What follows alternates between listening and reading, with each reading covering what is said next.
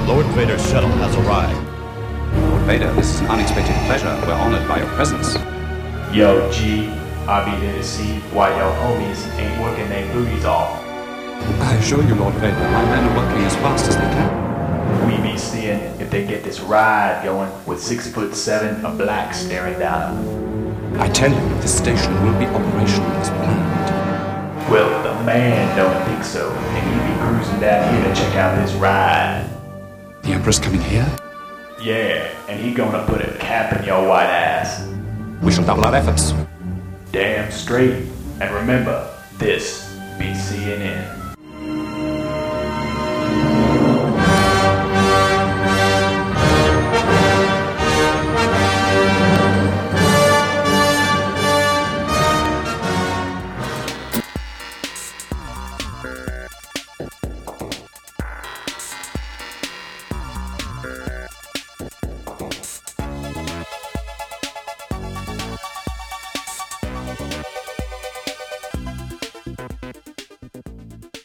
Good afternoon, I'm Frank Ling, and this is the Berkeley Grok Science Show. That's right, it's a weekly look at the world of science, technology, and their effects on our daily lives. I'm Charles Lee. Coming up on today's show, Bush the Recycler, Whirlpools, and nanocosmetics. In addition, we'll be joined by Mister Dan Gilmore, who will talk about citizen media. Also, we'll find out what quinine is. So stay tuned for all this, plus the Grokotron five thousand, and the world-famous question of the week, coming right up here on the Berkeley Grok Science Show.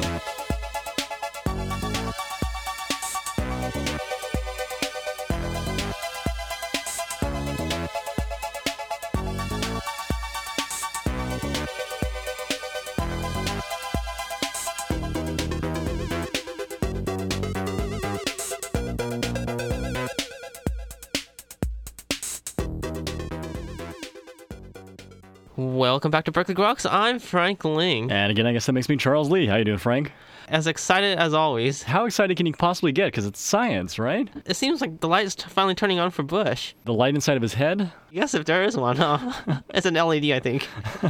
It's sort of a low-power light, the best we can expect. zero point five watts. Uh, so it turns out he's uh, actually advocating recycling. Wow, in what respect? Uh, nuclear recycling, in a sense of reprocessing spent fuel and using it again for more uh, energy generation. Has this uh, actually not been tried? What happens with the uh, spent rods? Do they just normally bury it, I guess is the idea? Well, that's actually very controversial. That is probably the main problem with nuclear power, is what to do with the spent fuel. And right now there's the Yucca Mountain controversy, where they're building a repository to store this radioactive waste. People there are not too happy about it. There's a lot of environmental concerns.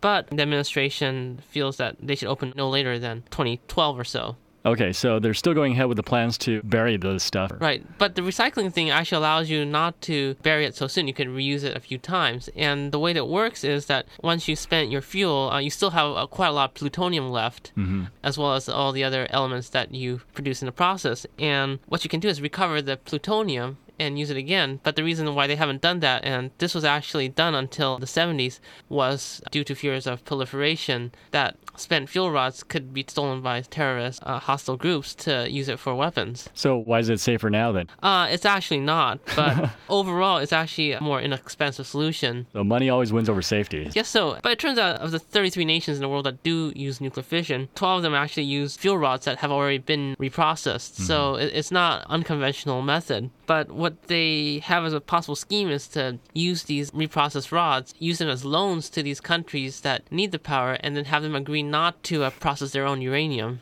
Yeah, let's see if that works out, I guess. It's very controversial. And, no I mean, kidding. It's going to face a lot of opposition, but apparently Bush wants to resurrect this practice. All right. I wonder if he's just putting this out as red herring arguments, right? Hey, clean energy, man. We know he's the clean energy president. That's why we're in this war, for clean energy. Some and people call it pollution. We call it life. All right, so uh, if people want to know more about this, we're going to take a look. There's a very nice article in the March twenty-seventh issue of Chemical Engineering.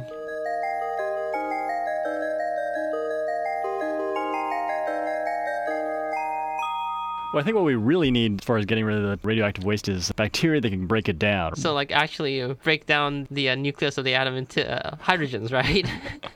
A nuclear bacteria. Right. in any case, we do have bacteria that wind up being fairly resistant to the drugs that can attack them. Right. Big problem. So many people will go to the hospitals, contract infections that are resistant to antibiotics. Right. So there's a big search now for new drugs to actually kill these super resistant bacteria. Uh-huh. And one approach that's been taken uh, recently by a group at Merck is to screen natural compounds to see if any of these are actually useful against these super resistant bacteria. You mean like stuff found in dirt? Oddly enough, yes. In fact, there is a uh, bug called Streptomyces Platensis, and this bug actually lives in the soil of South Africa. Okay. And it produces a particular small molecule which they've called platensomycin. And what this drug actually does is it attacks the protein called FabF. Okay. And what this FabF protein does is it's actually involved in the production of fatty acids. Mm-hmm. And so by introducing this platensomycin, it actually interrupts the formation of fatty acid synthesis in the bacteria. Right. And that causes the bacteria just to die. Wow. And they've screened numerous natural compounds apparently, and they all seem to target this FabF protein, uh-huh. which suggests that this is probably a really new target that hasn't been used right. in antibiotic research thus far. Right. Very fascinating work. It was published in the recent edition of Nature, and it was work that was done, again, by scientists at the Merck Research Laboratories in Rahway, New Jersey. So I was taking antibiotics recently, and then I was reading that it turns out a lot of the antibiotics, when you pee, the molecules remain intact, and it goes into the wastewater system. Yeah, I've actually heard that, right? And that's yeah. actually a serious problem because it's now going out in the world where it can interact with a lot of microbes that make them uh, resistant to it. Well, the way I look at it is, you know, it's free antibiotics in the sewers for the sewer rats who can't afford it. Of course. And they need antibiotics like everybody else. And the cockroaches, too. Anyway, the, again, published in our recent edition of Nature.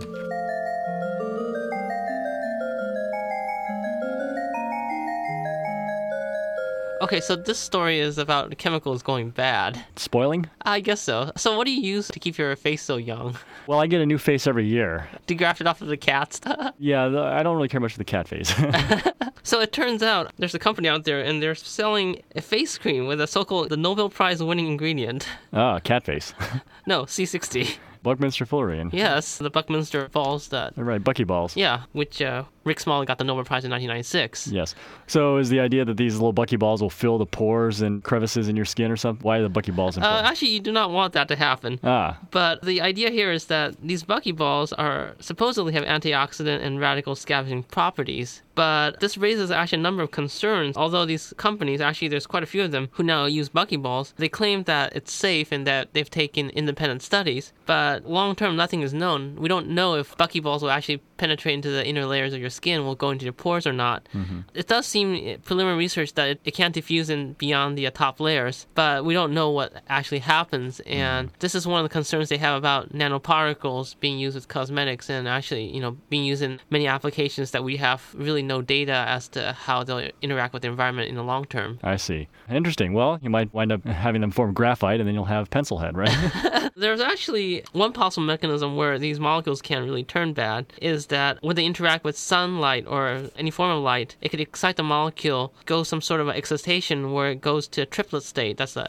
excited states, and transfer that energy to an oxygen in its vicinity, and that would form a very powerful oh, an- uh, oxidant instead. Opposite of the effect that you would want. Right. Yes. And then you might wind up looking like Roseanne Barr, which is maybe not a bad thing. I don't know. Maybe you want to look like Roseanne Barr. Mm-hmm. So anyways... Apologies uh, to Roseanne Barr. That was just the first name that came to mind. What would Brian Boitano say? Uh, I don't know. But anyways, those raise a number of concerns about nanoparticles and okay. the future of nanotechnology. All right. And if anyone's interested, there's a very nice insight article also in the uh, March twenty-seventh edition of Chemical and Engineering.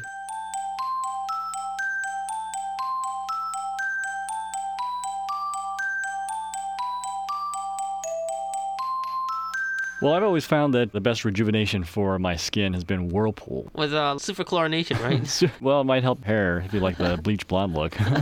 These whirlpools are kind of interesting because in huge planets, it's been observed in Saturn, for example, that at the poles you find these large structures that are caused by the vortices of the spinning planet. Uh-huh. And they have unique shapes like stars and hexagons. And it's not clear exactly how that forms from the turbulent fluid flow that's going on on the planet. Right. So a group of researchers have actually tried to mimic this process just using a simple cylindrical bucket with a rotating metal bottom. Uh-huh. And this was a group of researchers at the Technical University of Denmark in Lyngby. It was led by Thomas Bohr and colleagues. Mm-hmm. And what they've done is that they've actually taken just this bucket and spun it rapidly, and they've been able to reproduce the shapes, little stars and hexagons and all kinds of uh, interesting shapes that uh, form in these buckets. Okay. And so they suggest that whatever process is going on in these might be very similar to what's going on in, in these hmm. planets. So there you go, in case you want to create hexagonal vortices. That's pretty cool. I, I thought most vortices were round or yeah, circular. Well, that's what you might expect, but some symmetry breaking going on that's causing that to happen. Hmm. Must be like snowflakes or something.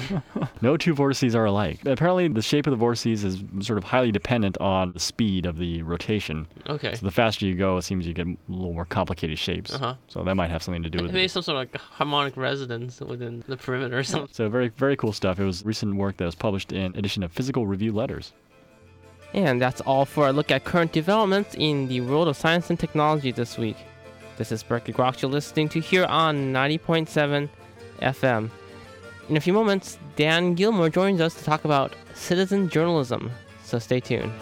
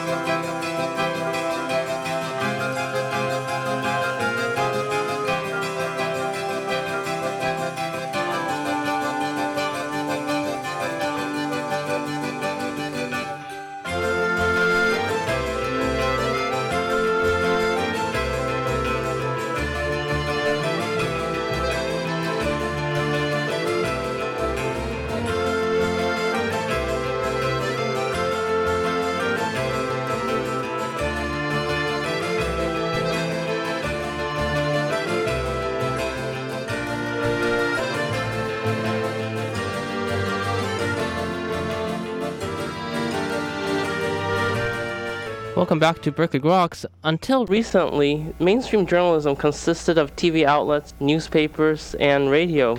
But the rise of the internet is rapidly changing the landscape of media and bringing down the barriers for ordinary citizens to participate. Joining us today is our special guest, Mister Dan Gilmore, former writer for the San Jose Mercury News and a proponent for grassroots journalism. Mister Gilmore, thanks so much for joining us today. Glad to be here. So I understand you've written a fascinating new book, uh, We the Media. Could you tell us a little bit about it? Well, I hope it's written for anybody who's interested in the, uh, the changes in media, particularly uh, journalism.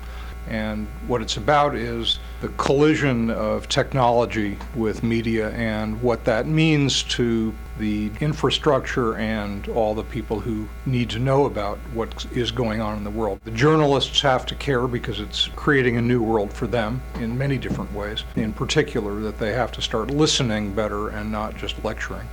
The second constituency of journalism would be the newsmakers, the people and the institutions that we cover in our publications and broadcasts and web pages. Something new happening to them with all these people writing about them, talking about them, and they also should be, and uh, some are, using these tools to be better at their own messages. And then finally, the most important group is the people we have been calling the audience. And they have lots of new opportunities to get a better report, and using these tools themselves can become, if they wish, journalists on their own. And now that we have all this access, how much news do we really need? As much as we want. We need to know what's going on in the world in a general way, of course. The opportunity here is that we can get a better report about what is happening globally in our communities and in the topics that we care about the most. It's not just getting a wide report, but now we can get a very deep one about the things that uh, mean the most to us. Uh, which brings me to the next question. How do we know what is real out there? Um, our astute listeners are probably aware that you know no news source is completely unbiased, and despite the best efforts of the networks, all news should be treated with some degree of skepticism. Wouldn't we perhaps view these new emerging sources with even more scrutiny? I think we need to be cautious about anything that is called media if we're going to rely on it for major decisions. And that would apply to traditional media uh, as well as newer media, though to a lesser degree in some ways. I think we know that the story in the newspaper, while it may not be perfect, that some care has gone into getting it right and to editing and to reporting. Whereas we we don't know that about the tabloid, which is also a newspaper that we see at the checkout stand at the supermarket. So old media can be just as varied as new media. If you're going to make a major decision based on something you read or see or hear,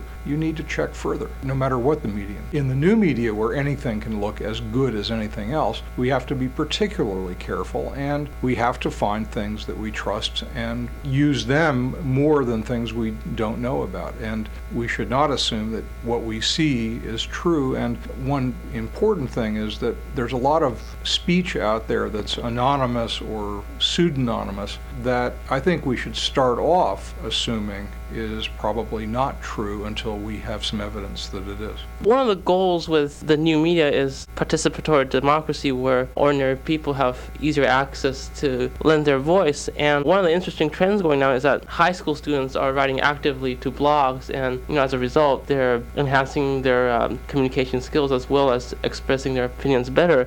Are you optimistic that you know our next generation of Americans will be more active politically? I don't know. I hope so. One thing I'm looking at, and I, I hope to do a research project on this, is the question of whether engagement with the news at the level of caring more about it and or even producing one's own, whether that becomes a stepping stone toward more engagement with actual activist type activities. My speculation is that that probably will. That the it's it's a pretty big step to get off the couch and stop being a couch potato to being more actively engaged with what's going on around us. And that making that step, I think, would be a natural leading toward a path where you become more active politically or socially or whatever moves you, and I, I'm hoping this will be the case. So speaking of activism, uh, the recent uh, protest that's been going on over the immigration bills, a lot of it was carried out to uh, the radio, uh, especially in L A, Spanish broadcasters, and uh, up to this day, radio is still perhaps the most inexpensive medium for carrying out information. Um, do you see these old media still retaining their uh, strength in uh, Uh, activism?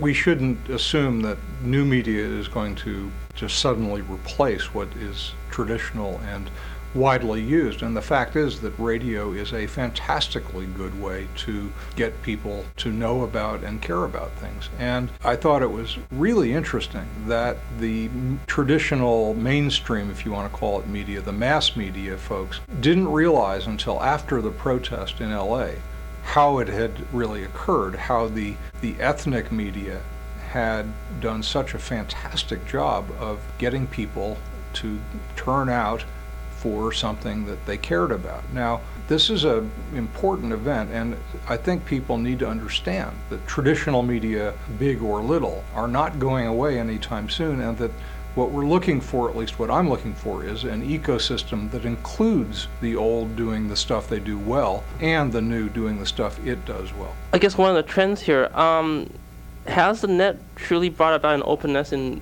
people's thinking? Um, I think there's some studies that show that people who are politi- political, uh, political bent will, uh, for example, uh, say liberals, will only subscribe to, say, liberal blogs or sites or books, and also conservatives Uh, subscribing to their own views, and as a result, they just reinforce their own thinking, as opposed to, say, um, bringing about an open discussion where people can discuss their ideas more freely.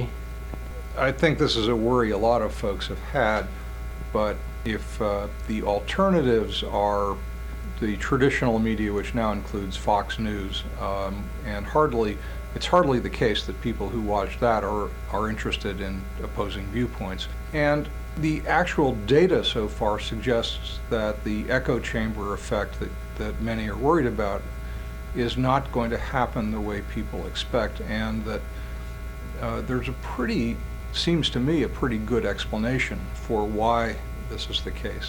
And that is that uh, in, let's just take blogs as an example, they point to the things they disagree with. They put a link in to the people they're criticizing. So it's a very easy step to go see what the fuss is about. That's harder to do in the traditional media, and The data that has appeared so far suggests that far from an echo chamber, the people who engage seriously with the new media, however they believe politically, tend to know more about what their op uh, opposition thinks than people who don't. So that's a, it's very early data, it's not conclusive by any means, but I'm very optimistic about the uh, echo chamber not being a problem.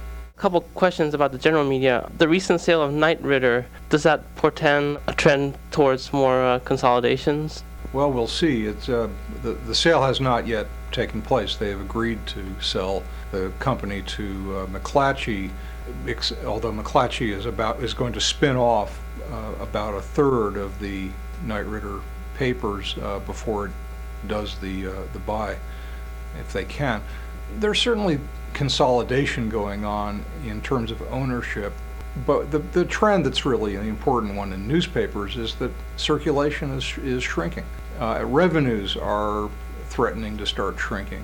Uh, profits are certainly getting lower, but it's still a, quite a profitable business. It's still quite a valuable business. And the consolidation uh, that worries me has nothing to do with a bunch of media companies owning mass media, though that does concern me to some extent. I think that's certainly a problem, but the, the much bigger worry I have is the consolidation that the cable and telephone companies are pulling off on broadband internet access, or, or the thing we call broadband in this country, which is of course not the real thing. If they're not just demanding the control of the pipes and the data flow, they're control, they want to control Uh, what gets sent and received and at what rate. That is terrifying if you think about consolidation. It means that in the given community, uh, one or two companies will have the, uh, basically they'll be able to say what we can uh, see and in what order. Now they're not going to outright block, uh, I don't think, they're, they're stupid enough to outright block things they uh, don't have a stake in. But they can slow it down, they can make it harder to get to, they can favor their own content, they can add, they can put in big price hikes. Um, and unfortunately, federal uh, regulators and Congress do not seem to care about this. In fact, the indications are that they think that's a good idea. And if you care about, if you care about fairness in all kinds of ways, this is very dangerous. And how do you see public funding for uh, programs like P B S uh, changing? Do you see encouraging signs of greater support, or do you see more politicization going on? Well, I'm not particularly uh, an advocate of taxpayer funding for the media. I tend to believe that if government gives you the money, uh, at some point you're going to start dancing to the government's tune, and I don't like that. If we could really be sure of independence, that would be one thing, but it concerns me. I think the trend over time is likely to be less government funding, and I, I think that would not be such a bad thing. Great. I guess we're running a little bit out of time. Um, what are some exciting things you're excited about that's going on on the net or in the media? Well, I'm just jazzed about the idea that people are uh, learning that not only do they have a voice, but they can put it out there, and that they, especially, they can collaborate with other people. They can join this emerging conversation about what's happening in our world, about big issues, little issues, the communities that we live in, the communities of interest that we have, that all kinds of things that are giving us an opportunity to work together and to add our own information to this kind of global pool that's being assembled of, of things we know. And that in the end, that is going to be valuable for everybody, provided that we, we don't allow it to fall under the control of a few uh, governments or companies. Great. Mister Gilmore, thanks so much for joining us on Berkeley Groks today. Uh, thanks a lot for having me. I really enjoyed it. And we were just talking to Mister Dan Gilmore, former editor at San Jose Mercury News. He's currently part-time instructor here at U C Berkeley and directs the Center for Citizen Media. This is Berkeley Groks you're listening to here on ninety point seven F M. In a few moments, we'll find out what quinine is, plus the Grokotron five thousand. So stay here.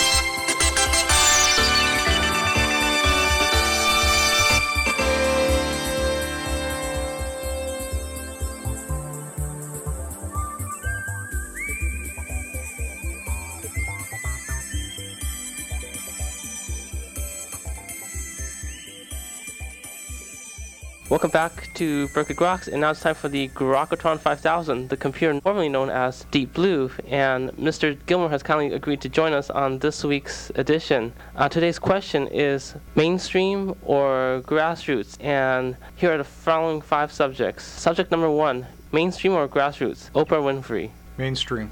But doesn't she, you know, appeal to the uh, grassroots consciousness of America? She does, but if I have to pick one or the other, I'm going to pick mainstream. She's a giant media star who does a broadcast of a one-too-many broadcast. I don't see any other uh, way to paint that, and I, I, I think what she does is quite good, but I'm saying it's it's clearly mainstream to me. Subject number two, and the uh, the answer may be somewhat obvious, uh, the Creative Commons movement. Well, that's grassroots. Subject number three, the Star Wars film franchise. Mainstream mass in the in the absolute extreme. Uh, that's blockbuster territory. And by the way, I don't like the word mainstream. I prefer the word mass when we talk about media, because okay. I don't know what the mainstream is anymore. Subject number four, um, the President of the United States, George W. Bush, mainstream or grassroots? Actually, I'm at some level a little of both. The Republican Party, in particular, the religious uh, right, is an extremely diffused and bottom-up kind of thing. There, there's a certain top-down, this is the issues we care about, so you, this is what you should support, but they have done better organizing at the grassroots by far than the Democrats have ever thought of doing, at least in recent times. So, some of each. And finally, subject number five, super pop star Michael Jackson. Wow, I haven't thought about him in a long time. I, you know, mass media all the way. Well, Mister Gilmore, thanks so much for joining us on this week's Grokotron five thousand. You're welcome, thanks. Okay, man, now it's the ganja, man, with the answer to last week's question of the week. Quinine, I've tried it, man, but all it's ever helped me with is malaria, and that's what the quinine's good for, man. Okay, and Bruce Lee with this week's question of the week. What is the way of the impulse? Is it the same as the way of my fist? If you know or think you know what the impulse is, you can email us at groks at hotmail dot com. You won't win anything, but you will survive my chop. And that's all for this week's edition of the Berkeley Grok Science Show. Make sure you tune in next week for more from the world of science and technology. If you'd like to contact us here at Berkeley Groks, you can email us at groks at hotmail dot com. For Berkeley Groks, I'm Frank Ling. And I'm Charles Lee. Make sure you also see us on the web at w w w dot groks dot net. Have a great afternoon and stay tuned for more music.